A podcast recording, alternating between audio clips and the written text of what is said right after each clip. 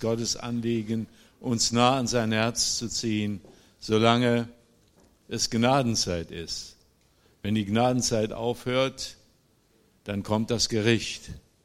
Aber solange die Zeit der Gnade ist, ist es nicht zu spät, wieder zu ihm umzukehren. Wie oft sind wir Eltern oder älteren Geschwister auch sehr hart gegenüber anderen und bemerken gar nicht, wie wir selber uns vielleicht halbe Tage oder Vierteltage oder Stunden mit irgendwelchen bösen Gedanken, mit Grämen, mit Sorgen rum, rumplagen. Aber wenn dann jemand von den anderen, die, die wir so sehen, dann irgendwie einen Fehler macht, dann sind wir schnell dabei und sagen, guck mal, der Heuchler, der hat einen Fehler gemacht.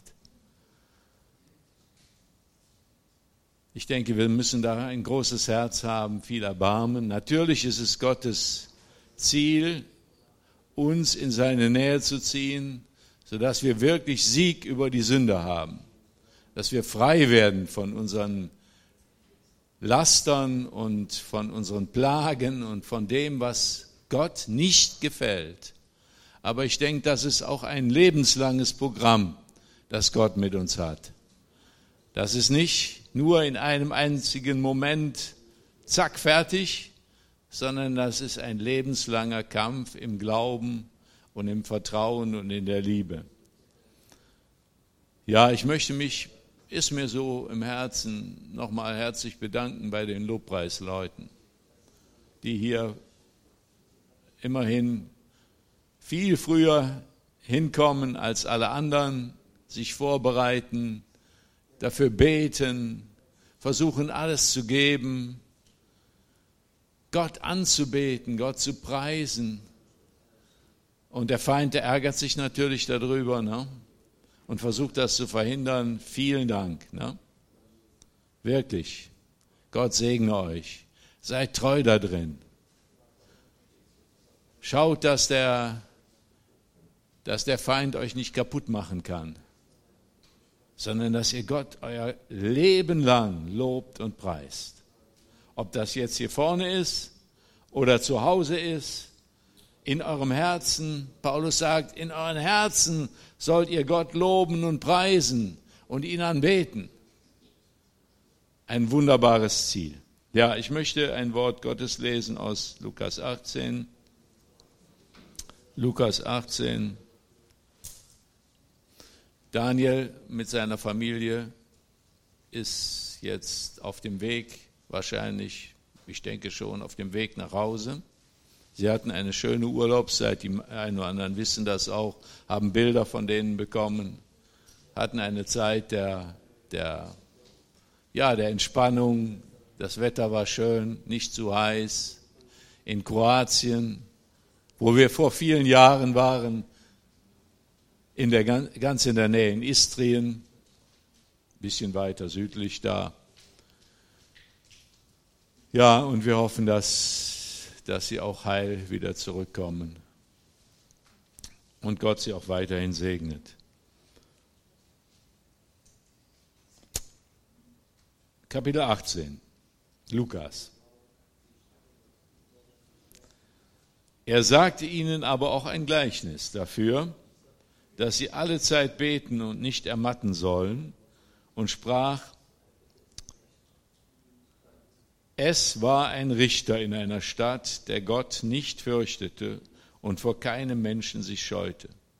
Es war aber eine Witwe in jener Stadt, und sie kam zu ihm und sprach: Schaffe mir Recht gegenüber meinem Widersacher. Und eine Zeit lang wollte er nicht. Danach aber sprach er bei sich selbst: Wenn ich auch Gott nicht fürchte und vor keinem Menschen mich scheue, so will ich doch, weil diese Witwe mir Mühe macht, ihr Recht verschaffen, damit sie nicht am Ende komme und mir ins Gesicht fahre. Der Herr aber sprach: Hört, was der ungerechte Richter sagt. Gott aber sollte er das Recht seiner Auserwählten nicht ausführen, die Tag und Nacht zu ihm schreien Und sollte er es bei ihnen lange hinziehen, ich sage euch, dass er ihr Recht ohne Verzug ausführen wird. Doch wird wohl der Sohn des Menschen, wenn er kommt, den Glauben finden auf der Erde.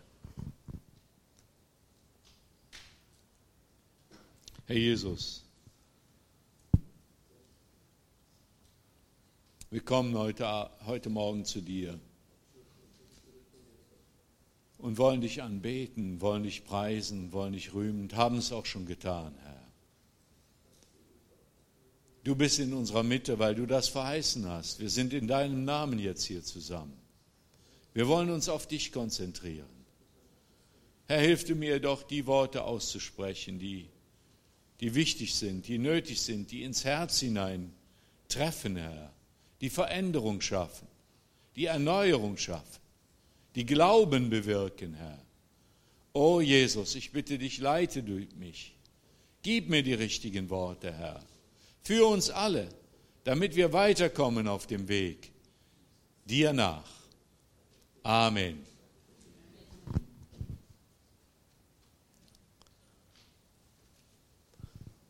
Ja, das Ganze ist das Kapitel achtzehn, aber die Leute, die sich ein bisschen mit der Bibel beschäftigt haben, wissen, dass es eigentlich ursprünglich in der Bibel gar keine Kapitel gibt. Die Kapitel wurden irgendwann im Mittelalter von irgendeinem Mönch, ich weiß nicht mehr genau wie, wurden die hinzugefügt, die Kapiteleinteilungen. Und manchmal sind die Kapiteleinteilungen sehr sinnvoll und gut und ich freue mich darüber und denke, jawohl, das kann sein, aber manchmal denke ich auch, na, das ist genau getrennt, eigentlich gehört das zusammen. Und hier an dieser Stelle, ja, es ist ein Gleichnis, deswegen ist es auch ein neues Kapitel. Aber doch gehört es hier in den Zusammenhang.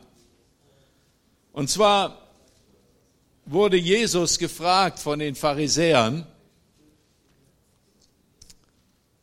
wann Wann denn, wann fängt das Reich Gottes an?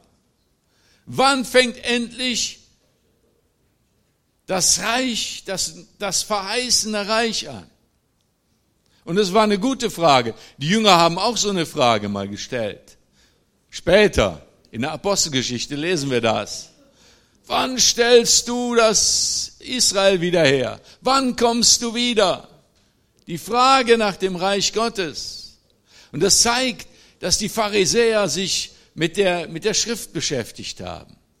Die haben die Verheißungen der Propheten gelesen, von Jesaja, von dem wunderbaren Gottesreich. Die herrlichen Verheißungen auf einen Messias hin, der ein, ein, ein, ein politisches Reich aufbauen wird, das noch viel herrlicher ist als das, als das Reich des David, das ja auch schon sehr gut war, oder das Salomonische Reich, wo, wo Israel so wunderbar groß war und, und Erfolg hatte. Sie haben diese Verheißungen gelesen und haben, warum wurden, wo, wo, warum haben sie diese Frage gestellt? Weil sie erkannt haben, dass Jesus Vollmacht hat. Weil sie erkannt haben, dass Jesus von Gott geschickt ist. Niemand hat jemals so gepredigt wie er. Niemand hatte solche Vollmacht wie er. Welche wunderbaren Worte, welche wunderbaren Taten waren da. Und das hat sie herausgefordert, das hat sie verlockt, haben gesagt, wann stellst du denn endlich das Reich Gottes her? Wann ist endlich Schluss hier mit diesem römischen Empire, mit diesem römischen, mit dieser römischen Herrschaft? Das Römerreich damals, eine gewaltige Macht, hat sich ausgedehnt über eine, eine riesige, damals bekannte Fläche. Mit großer Brutalität haben sie das getan. Ne? Wenn die Römer irgendwo zugeschlagen haben, die Pax Romana nannten sie das. Welch ein, welch ein, ein Ausdruck, die Pax Romana. Pax heißt Friede, der römische Friede. Das bedeutete für manche Völker, wenn die nicht kollaborierten, dann bedeutete das, wenn die Römer dahin kamen und die Pax Romana einsetzten, dass sie erstmal alle Männer, alle waffentüchtigen Männer ab einem bestimmten Jahr entweder als Sklaven auf die Galeeren schickten oder töteten. Das war die Pax Romana. Wenn das Volk sich einigermaßen schickte, das haben sie mit Karthago zum Beispiel gemacht. Ich weiß nicht, ob jemand die Geschichte kennt, aber Karthago, da haben sie alles kurz und klein geschlagen. Und haben dann die Pax Romana eingesetzt. Und wenn ein Volk sich einigermaßen schickte, dann haben sie ihre Apostel, so haben sie genannt, ihre Gesandten geschickt. Und die haben dann dafür gesorgt, dass das römische Staatsrecht eingeführt wird und dass sich alles in römischer Weise irgendwie zu vollziehen hat. Natürlich haben sie den Leuten ein bisschen Freiheit gelassen, so ihren persönlichen Glauben. So im, im, durften sie, eine gewisse Liberalität haben sie gelassen. Und wisst ihr was? Das einfache Volk, die einfachen Menschen, die waren manchmal sogar froh, dass die Römer gekommen sind. Warum? Weil die eigene Regierung oft viel ungerechter und viel schlimmer war als die Römer noch. Und das war auch ein, ein, eine gewisse Eine gewisse Schlauheit der Römer. Nun ja, aber die Pharisäer konnten das nicht ertragen, dass die Römer über sie herrschten, diese Heiden. Sie waren doch die, die sich wieder um das Wort Gottes kümmerten, die sich wieder nach, die nach, wieder nach Gottes Willen leben wollten. Wann endlich hört dieses Joch auf? Wann brauchen wir keine Steuern mehr an die Römer zu bezahlen? Wann können wir endlich herrschen? Wann können wir endlich unser Reich, natürlich unter Gottes Herrschaft, wieder aufbauen? Wann findet das statt? Und der Herr Jesus erkannte diese Fragen, aber der Herr Jesus hatte ein anderes Herzensanliegen.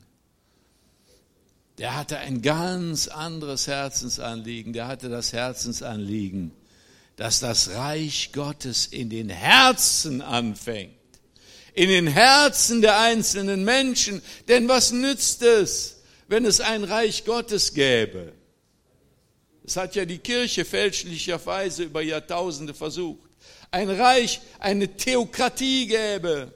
Der Iran versucht das ja auch. Eine Theokratie, wo alle, wo alles von oben regiert wird, aber die Leute, die sind ganz anders gesonnen und die müssen sich nur durch Gewalt unterordnen. Das gibt einen Staat der Heuchelei, einen Staat der Bespitzelung. Das ist typisch für alle Diktaturen dieser Welt. Und deswegen war es Jesus ganz anders, war es um, ging es um etwas ganz anderes und er sagt es ihnen auch.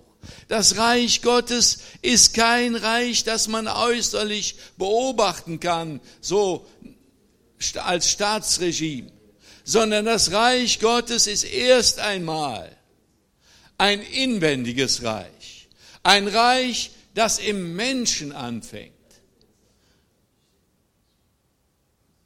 Und dann hat er ihnen erzählt, den Jüngern und auch den Pharisäern, und allen, die da standen, hat er ihnen erzählt, was denn für Epochen über diese Erde gehen werden. Dass es Kriege geben wird, dass es Verfolgung geben wird, dass es schlimme Dinge geben wird, ein Auf und Ab. Und dass die Leute sich nicht irre machen lassen sollen. Und nicht, wenn da einer sagt, hier, hier ist das Reich Gottes, dann nicht dahin laufen. Und dann hat er ihnen gesagt, wenn einmal am Ende der Tage ich wiederkommen werde und das Reich Christi, das tausendjährige Reich einrichten werde, dann wird das so sein wie ein Blitz, der von einem Ende zum anderen Ende fährt. Und alle werden das mitbekommen. Da braucht ihr nicht hin und her rennen, sondern das werdet ihr dann schon mitbekommen. Aber ihr, ihr sollt standhaft bleiben. Und dann hat er ihnen diese Geschichte, das ist, die ist da eingebettet. diese Geschichte gesagt, das Gleichnis von dem ungerechten Richter. Was? Das ist nämlich die Frage. Was soll dann geschehen in dieser Zwischenzeit? In der Zwischenzeit, wo alles drunter und drüber geht, wo alles nicht so läuft, wie es sein soll. Was soll in dieser Zeit geschehen? Und da sagt er ihnen dieses Gleichnis von der Witwe und von dem Recht der Auserwählten. Ich habe lange gedacht, darüber nachgedacht, über das Recht der Auserwählten. Was ist das Recht der Auserwählten? Und er nimmt hier ein Beispiel von einem ungerechten Richter. Und ich muss sagen, ich kann, mir, ich kann mir schon gut vorstellen, dass in jener Kultur, in jenen Kulturen, die Richter, das waren, eigentlich mussten das gerechte Leute sein. Ein Richter sollte gerecht sein. Die Bibel sagt, der soll nicht zweierlei Maß, nach zweierlei Maß messen. Es soll nicht also sehen, alle, alle Menschen sind vor dem Gericht gleich, nur manche sind gleicher, wie das, wie das heute auch oftmals geschieht. Und ich denke, damals war es vielleicht noch viel schlimmer. Das waren so vierschrötige Leute, diese Richter. Die haben sich nicht äh, irgendwie einschüchtern lassen. Das waren Leute, die haben irgendwie ihre Meinung gehabt und die haben sie vertreten und die ließen sich nicht von links und von rechts einschüchtern. Und schon gar nicht von so einer Witwe, von so einer verlassenen Frau, der keiner mehr hilft. Und die Witwe, die kam. Und wisst ihr was? Die Witwe hatte, was uns oft fehlt, die hatte Glauben. Die hatte Glauben. Die hat nicht aufgehört zu flehen. Die hat nicht aufgehört zu drängeln. Die hat nicht aufgehört, den Richter immer wieder zu behelligen. Vielleicht ist der Richter mal über die Straße gegangen, musste ja auch mal irgendwie unterwegs sein. Zack, war die Witwe schon wieder da. Ach, da ist sie wieder, ich nehme einen anderen Weg. Vielleicht war er irgendwo auf einem öffentlichen, bei einer öffentlichen Gelegenheit, bei einer öffentlichen, vielleicht sogar bei irgendeinem öffentlichen Mahl oder so etwas. Zack, war sie wieder da. Schon wieder da. Die hat nicht aufgehört, ihn zu bedrängen, den ungerechten Richter. Die ist nicht müde geworden darin, sondern sie hat wirklich das getan, was sie nur konnte, um zu ihrem Recht zu kommen. Wisst ihr, eine Witwe, damals gab keine Sozialabgaben, es gab keine Versicherungen. Wenn sie keine, keine Kinder hatte, die sie unterstützten, dann war sie auf sich alleine gestellt. Armseliges Leben. In Israel war, das, war es Gott sehr wichtig, dass die Menschen für die Witwen sorgen sollten. Die Witwen und Waisen sollten in Israel versorgt werden. Das war Gott ein Herzensanliegen. Leider lesen wir im Propheten Jesaja, dass die, die Leute sich nicht daran gehalten haben, sondern die haben... Die haben die Witwen unterdrückt, die haben die Waisen ausgebeutet, die haben sich nicht darum gekümmert. So ist das Leben eben leider. So sind die Menschen, so sind wir vielleicht alle. Deswegen sagt auch Paulus an einer Stelle, haltet euch zu den Niedrigen, zu den Hilfsbedürftigen, zu denen, die Hilfe brauchen. Haltet euch zu denen. Habt ein Herz für sie. Aber sie hat wahrscheinlich kein Recht bekommen und deswegen ist sie zu dem Richter, immer wieder zu dem Richter gegangen. Und der Richter hat irgendwann nachgegeben. Er konnte auch nicht einfach so eine Witwe, war schon bekannt geworden, ich kann mir das so vorstellen, war schon bekannt geworden, dass die Witwe immer wieder drängt, konnte nicht einfach so beseitigen, wie das damals vielleicht auch gang und gäbe war, Menschen einfach zu beseitigen. Was ist schon Menschenleben wert in, in manchen Kulturen? Gar nichts. Aber hier in dem Fall, er konnte das nicht. Also hat er auch Angst gehabt, dass ihn vielleicht sogar tatsächlich eines Tages mal ins Gesicht fährt. ja, kommt sein schöner Bart durcheinander und kriegt da vielleicht irgendwelche Schrammen im Gesicht. Auweia, welch eine, eine Schmach. Er ließ sich, er ließ sich bedrängen, er ließ sich erweichen. Und dann sagt Jesus so: Gott ist kein ungerechter Richter. Gott ist kein ungerechter Richter, sondern er ist gerecht, er ist gut seinen Kindern gegenüber, auch seinen, seiner Witwe gegenüber. Und was ist, was ist das Synonym für Witwe? Was ist das Synonym hier? Wisst ihr, was die Witwe hier für ein, wer das oder wer das Abbild für die Witwe in der heutigen Zeit ist? Was denkt ihr? Was denkt ihr denn? Das ist die Gemeinde Jesu. Das ist die Gemeinde Jesu. Wenn wir hier in Freiheit sitzen und den Gottesdienst begehen können und niemand uns verfolgt und niemand uns bestraft deswegen, dann können wir sehr froh sein. Aber in großen Teilen der Welt, in großen Teilen der Welt wird die Gemeinde Jesu aufs Blutigste verfolgt und hat keine Fürsprecher bei den Politikern. Hat keine Leute, die sich vor sie stellen, sondern der Einzige, der sich zu ihnen stellt, ist der Vater im Himmel. Und so ist es eigentlich die ganze Kirchengeschichte über gewesen. Die wahren Gläubigen, die Wiedergeborenen, die sich an Jesu Wort hielten, die waren immer verfolgt. Mal gab es gewisse Zeiten des Wohlstandes, mal gab es gewisse Freiheiten, aber im Großen und Ganzen ist es so, dass die Gemeinde Jesu weltweit aufs Blutigste verfolgt wird und nichts anderes ist als eine Witwe. Und ihr, die hier aus fremden Ländern kommt, aus dem Iran oder so, denkt nicht, das Christentum ist die Gemeinde Jesu. Das Christentum ist nicht die Gemeinde Jesu, sondern die Gemeinde Jesu, das sind die Leute, die aus Gott geboren sind, die wiedergeboren sind, die von Herzen an Jesus glauben und ihm nachfolgen. Und die sind den meisten Menschen ein Dorn im Auge. Weil der Geist Gottes ist ein anderer Geist als der Geist, der in dieser Welt ist.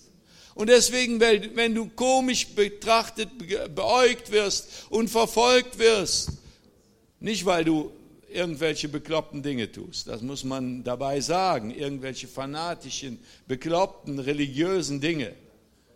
Da musst du dich prüfen, da müssen wir uns alle immer wieder prüfen. Aber um des Namens Jesu willen, weil du an Jesus glaubst, weil du ihm vertraust, wenn du deswegen komisch beäugt wirst und verspottet wirst, weißt du, was du dann bist? Dann bist du goldrichtig, dann bist du hundertprozentig richtig. Denn das war, haben sie mit Jesus auch gemacht. Sie haben ihn verfolgt, ja, sie haben ihn ja sogar gekreuzigt. Wenn du um Jesu willen, weil du die Wahrheit sagst, weil du von Herzen liebst, wo gehasst wird, Weil du, weil du von Herzen gerne zur Gemeinde auch kommst. Geschwister, die Gemeinde, wie auch immer man das nimmt, wir sind alle mit Fehlern behaftet und es passiert manches, was, was nicht so hundertprozentig ist. Aber die Gemeinde Jesu, das ist der Leib Christi auf dieser Welt. Das ist die Arche Noah. Das ist die Arche Noah der heutigen Zeit. Jesus hat darauf auch Bezug genommen, dass die Zeit so sein wird, dass sie gleichgültig sind wie zur Zeit Noahs. Sie haben nicht auf Gottes Wort gehört. Sie haben sich nicht dafür interessiert.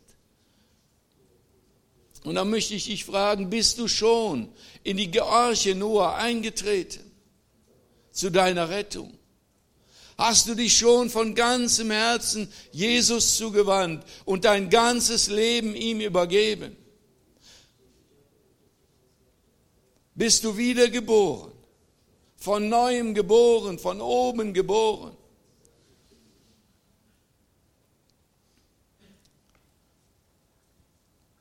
Wenn du wiedergeboren bist, wenn du Jesus angehörst, wenn du sein Kind bist, dann bist du auch diese Witwe hier. Ja, dann bist du auch diese Witwe. Und dann gilt das für dich. Was soll, was sollst du tun in der Zwischenzeit, in deiner Zeit hier auf der Erde, wo nicht alles so läuft? Wo du manchmal denkst, Mensch, wann kriege ich endlich einen anderen Chef? Oder vielleicht denkst du sogar, wann kriege ich endlich eine andere Frau? Das solltest du nicht denken. Oder einen anderen Mann. Wann bricht endlich der Himmel für mich an hier auf der Erde? Wann habe ich endlich perfekte Zustände hier? Wann muss ich dieses El- diesen elenden Lehrer nicht weiter ertragen, der mich immer quält? Oder diese elenden äh, Mitschüler, die mich mobben? Wann muss ich das endlich, wie lange muss ich das ertragen? Du, ich kann dir sagen, das müssen wir so lange ertragen, bis Gott uns verändert hat. Dann kann sein, dass wir in eine andere Schule, in eine andere Schule kommen. So lange, wie oft habe ich, wisst ihr,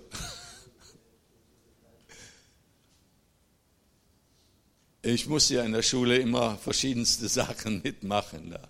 Karneval feiern, das war mir der größte Gräuel. Ich habe nichts dagegen, wenn Leute fröhlich sind oder so. Aber ich habe gesehen, was für ein, für ein Elend sich aus, diesem, aus diesen Feiern entwickelt. Wer da wirklich herrscht bei diesen Feiern. Wer da die, die Oberhand hat. Und deswegen habe ich Feier, Karneval nicht feiern wollen in der Schule. Aber jedes Jahr musste ich, war ja Beamter, musste ich zu Karneval in die Schule gehen. Wir haben es dann hinterher eine Klasse gegeben von Kindern, die auch keinen Karneval feierten.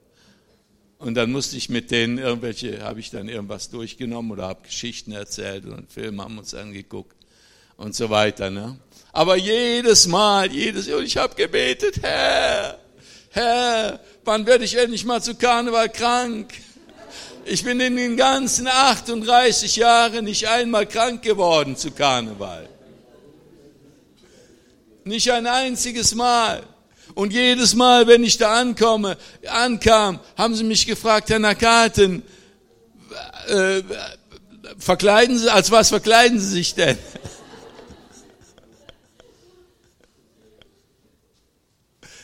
Da habe ich irgendeinen Spruch dann gesagt oder so. Naja. Warum sind Sie nicht verkleidet oder so? Die ganzen Jahre über. Aber ich wollte euch noch mal sagen, ne? Das ist unsere Schule, durch die wir durchgehen müssen. Und da hilft uns das, was Jesus sagt. Anhaltendes Gebet. Wie die betende, wie die bittende Witwe. Anhaltendes Gebet. Was für Nutzen hat solch ein anhaltendes Gebet? Ihr Lieben, wenn wir beten, dann nähern wir uns Gott. Das ist schon mal etwas Wunderbares. Wir haben doch das gesungen. Es ist, es liegt Kraft, es liegt Kraft in dem Warten auf den Herrn. Da liegt Kraft drin. Wie steht das mit uns? Ich muss, muss das auch bei mir beklagen. Großer Mangel an täglichem Gebet. Es ist nicht so, dass ich nicht täglich bete. Ich bete. Aber es könnte viel, viel mehr sein. Es müsste viel, viel mehr sein. Erweckung, Veränderung fängt mit Gebet an. Ich habe das letzten Sonntag schon mit der Bibelstelle aus dem Römer gesagt. Wenn wir uns Gott nahen, wenn wir uns dem Richter nahen, das ist in diesem Fall jetzt nicht der ungerechte Richter, dem wir in, in, ins Auge, in die, ins Gesicht fahren sollen, sondern wenn wir uns ihm nahen, dann haben wir Gemeinschaft mit ihm. Und dann geht es uns so, wie es im Tempel in Jerusalem so wunderbar gezeigt, also die, die ihr könnt euch mal die, die Grundstruktur des Jerusalemer Tempels anschauen. Am Anfang steht der Brandopferaltar Das bedeutet so viel, man, man gibt sich ganz hin. Man sagt hier, Herr Jesus, ich bin jetzt hier und ich, ich gebe mich jetzt hier ganz hin, ich gehöre dir. Meine Lieben, das ist überhaupt der Anfang, mit dem wir anfangen müssen. Anfangen mussten, als ich mich damals bekehrte, ich habe mein ganzes Leben Jesus übergeben. Ich habe gesagt, ist mir egal. Ist mir egal, was meine Eltern denken. Ist mir egal, was meine Freunde denken. Ich folge jetzt Jesus nach und alles gehört Jesus. Halleluja. Und das ist der Anfang auch im Gebet immer wieder. Wenn wir einmal das erlebt haben, wenn wir einmal auf diesem Boden stehen können, dann ist das schon ein großer Vorteil. Aber es nützt nichts, wenn wir auf dem Boden einmal gestanden haben und heute nicht mehr stehen. Das nützt überhaupt nichts. Und das Zweite ist dann, wenn wir mit Gott in Verbindung kommen, dann nährt er uns. Was nützt das, wenn jemand geboren wird, ein Kind geboren wird? Was muss es dann tun? Es muss Muttermilch trinken. Es muss ernährt werden. Wir als Christen haben, Josef hat das gesagt, haben eine Speise, die die Welt nicht hat, und wir müssen von dieser Speise essen und trinken, damit wir stark werden. Und diese Speise ist Gottes Wort und sein Heiliger Geist. Der muss uns ernähren täglich, sonst sterben wir. Ich sage mir das, ich sage das uns allen. Lasst uns ernsthaft Gott wieder suchen. In unserem persönlichen Gebet zu Hause. Und mit dem Gebet ist das so etwas, bei Gott ist das etwas, weil er ja kein ungerechter Richter ist. Da können wir ganz anders vorgehen. Da brauchen wir nicht zu betteln, sondern da fangen wir an, ihn anzubeten, ihn zu loben und zu preisen. Denn wisst ihr was? Unsere menschliche Seele ist auf Anbetung programmiert. Wir brauchen etwas, was wir anbeten. Und Gott möchte gerne Anbeter haben, die ihn im Geist und in der Wahrheit anbeten. Und wenn wir anbeten, dann werden wir tatsächlich verändert. Dann entsteht in unserem Herzen etwas anderes. Haben wir das schon mal erlebt? Wenn der Geist Gottes uns in die Anbetung hineinführt. Hat mal jemand gesagt, wenn du zehn Minuten Zeit hast zu beten, dann bete acht Minuten Gott an. Und die zwei Minuten, da hast du auch noch die Möglichkeit, dein, dein Herz auszuschütten. Aber bete ihn an. Gott sucht Anbeter, die ihn im Geist und in der Wahrheit anbeten. Und dazu brauchen wir den Heiligen Geist. Dazu brauchen wir, die Bibel nennt das die Kraft aus der Höhe. Jesus sagt, der Beistand, der in euch wohnt, diesen Heiligen Geist, den brauchen wir. Hast du schon den Heiligen Geist Gottes erlebt? Ich meine jetzt nicht nur einmal, dass du wiedergeboren worden bist, dass du die Freude der Wiedergeburt erlebt hast. Der wunderbarste Tag in meinem Leben, als ich wiedergeboren wurde. Aber dass der Geist Gottes dich richtig erfüllt hat. Dass du das erlebt hast, was die Jünger zu Pfingsten erlebt haben. Dass sie in anderen Sprachen ihn anbeteten und es war nicht mehr ihr Wille, ihr, ihr Antreiben, sondern es war der Geist, der aus ihnen, aus ihnen betete. Hast du das schon mal erlebt? Erlebst du das vielleicht öfter mal? Hast du das vielleicht mal früher erlebt und erlebst heute noch nicht? Ich möchte dich ermutigen, das gibt es. Das gibt es. Dass das Beten plötzlich keine Arbeit mehr ist, auf, der du die, auf die du dich vielleicht ein, was einbilden kannst, sondern eine wahre Freude, dass du gar nicht aufhören willst zu beten. Dass es so herrlich wird, dass dein Herz so richtig warm wird. dass du merkst, du kriegst Flügel plötzlich. Nicht der Red Bull, sondern der Geist Gottes gibt dir Flügel. Ich möchte uns neu ermutigen, auch uns Alten. Und ich glaube, es gibt auch mehr. Wir erzählen oft von den alten Tagen, was da wunderbar geschehen ist und was hier und da wunderbar. Aber ich glaube, es gibt noch mehr zu erleben.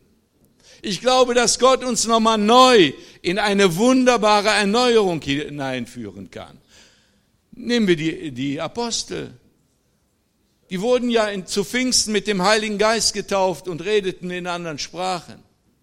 Aber was geschah einige Kapitel später, das waren aber in Wirklichkeit einige Jahre später, da kam der Geist Gottes erneut über sie, als sie damals verfolgt wurden. Da kam der Geist Gottes erneut über sie. Oh, ich möchte so gerne, für mich persönlich, für uns alle, dass der Geist Gottes erneut über uns kommt. Dass unsere Religion, unser Glaube, unser Gottesdienst nicht so ein, so ein träge, äh, bleierne Masse wird, die so vor sich herläuft, sondern dass wir wieder neu, einen neuen Frühling, eine neue Erfüllung mit dem Heiligen Geist erleben. Dass wir nochmal tiefer Jesus Christus erleben. Persönlich und auch als Gemeinde. Bei mir fing das damals an, als ich das zum ersten Mal, dieses Geheimnis erfuhr, äh, mer- äh, kennenlernte, fing das an, dass ich aufhörte. Ich war in einer schweren Situation, ich habe das oft schon erzählt, in einer schweren Situation. Und dann hörte ich irgendwann auf, ähm, nur zu beten. Sondern ich fing an, Gott zu loben und zu preisen. Ich fing an, das zu tun, was wir heute Morgen im Lobpreis gemacht haben. Aber so nicht nur jetzt, weil, weil wir gerade Gemeinde, weil wir gerade Gottesdienst hatten, sondern weil Gott mich dahin führte, tatsächlich. Und es sprudelte aus meinem Herzen raus und ich erlebte eine wunderbare Erneuerung im Heiligen Geist. Und ich muss sagen, wenn ich mir Zeit nehme und Gott anbete, dann passiert das eigentlich täglich bei mir. Dann fange ich an zu lachen und zu jauchzen und zu jubeln. Und dann sind die Sorgen weg. Und ich habe Vertrauen darin, dass Gott kein ungerechter Richter ist, sondern dass er, dass er hilft, dass er mein Recht, das Recht der Auserwählten. Was sind die Auserwählten? Das will ich auch noch kurz sagen. Viele denken, ja, ja, siehst du doch, Auserwählte. Manche sind auserwählt, viele sind berufen, wenige sind auserwählt. Also doch, es gibt doch nur ganz wenige, vielleicht bin ich ja gar nicht auserwählt. Ich will mal so sagen, ob du auserwählt bist oder nicht, das entscheidest du. Gott hat dich zum Reich Gottes berufen. Gott hat dich in seine Gegenwart berufen. Ob du dich stellst oder nicht stellst, ob du sagst, ach, kümmert mich nicht. Oder sagst, jawohl, ich greife zu, das entscheidest du. Das ist meine persönliche, von der Bibel her, feste Überzeugung. Und wenn du dann die Entscheidung getroffen hast und wenn du dann weißt, dass du ein Gotteskind bist und dann, wenn du dann weißt, dass dir alle deine Sünden vergeben sind und dass du sein Kind bist und er dein Vater im Himmel ist, dann bist du auserwählt, Halleluja. Das ist wunderbar, wenn du dich entschieden hast, wenn du auf seinem Weg bist, dann bist du auserwählt. Aber ich denke, ich sage dir, dieses Wissen, das wird dir streitig gemacht täglich. Das wird, da ist einer, der dir das täglich streitig macht, der täglich dir zeigt, hör mal, guck mal, wer weiß, du bist doch gar nicht so gut und so weiter und so fort. Da setzt der Kampf des Glaubens ein. Und bei diesem Kampf des Glaubens, da kommt uns der Heilige Geist zur Hilfe und gibt uns immer wieder neu die Gewissheit, ich bin sein Kind, ich bin auserwählt, ich darf ihm nachfolgen, ich darf eines Tages, ich bin schon jetzt im Himmel. Ich bin schon jetzt im Himmel. Denn Paulus, der Apostel Paulus, der hat das tief begriffen. Der hat gesagt, unser Wandel, unser, unser, Gegen, äh, unser zeitlicher Wandel ist im Himmel. Oder an anderer Stelle heißt es auch, das ist, glaube ich, das Wort Politeia. Unsere Politik ist im Himmel. Wir brauchen also auch keine schlimme Politik mehr zu betreiben, nicht mehr zu politisieren. Gerne, da musst du dir sehr aufhören mit dem Politisieren immer wieder. Sondern meine Politik ist im Himmel. Ich weiß, ich bin sein Kind. Halleluja. Aber Jesus fragt, wird der Menschensohn, wenn er kommt, diesen Glauben finden? Wird er das finden? Bei dir, bei mir? Wird er das finden? Er sucht es. Und jetzt fühl dich nicht herabgerissen. Äh, Und wenn du vielleicht auch ein wenig betrübt bist oft über dein jetziges Leben, über das, was du bisher so gemacht hast, dann ist das gut. Aber lass dich davon nicht abhalten, Gott umso mehr zu suchen, seine Gegenwart zu suchen, seine Nähe zu suchen, im Gebet zu sein, im Flehen zu sein. Es gibt auch das Flehen, das herzliche Flehen. Nicht nur das so Stoßgebet, so Herr, hilf mir, sondern das von, herzlich, von Herzen Flehen. Wie ist das mit uns? Kennen wir das schon? Das herzliche Flehen. Die bittende Witwe, ich glaube, die hat wirklich, die hat gefleht. Und wir dürfen auch zu unserem Vater im Himmel flehen. Und während wir flehen, werden wir verwandelt in sein Bild. Weil wir schauen dann nicht auf uns, sondern wir schauen dann auf Jesus, den Anfänger und Vollender unseres Glaubens. Ja, lass uns das tun. Herzliche Einladung zur Gebetsstunde. Komm doch. Oh, wir beten ja manchmal. Da kann einem vielleicht dem einen oder anderen Angst und Bange werden. Ist auch nicht alles so heilig unbedingt vielleicht. Aber wir flehen hier. Ich habe hier manche Stunde schon erlebt, da habe ich gedacht, boah, das ist so herrlich, so wunderbar gewesen. Herzlich eingeladen zur Gebetsstunde. Erweckungen.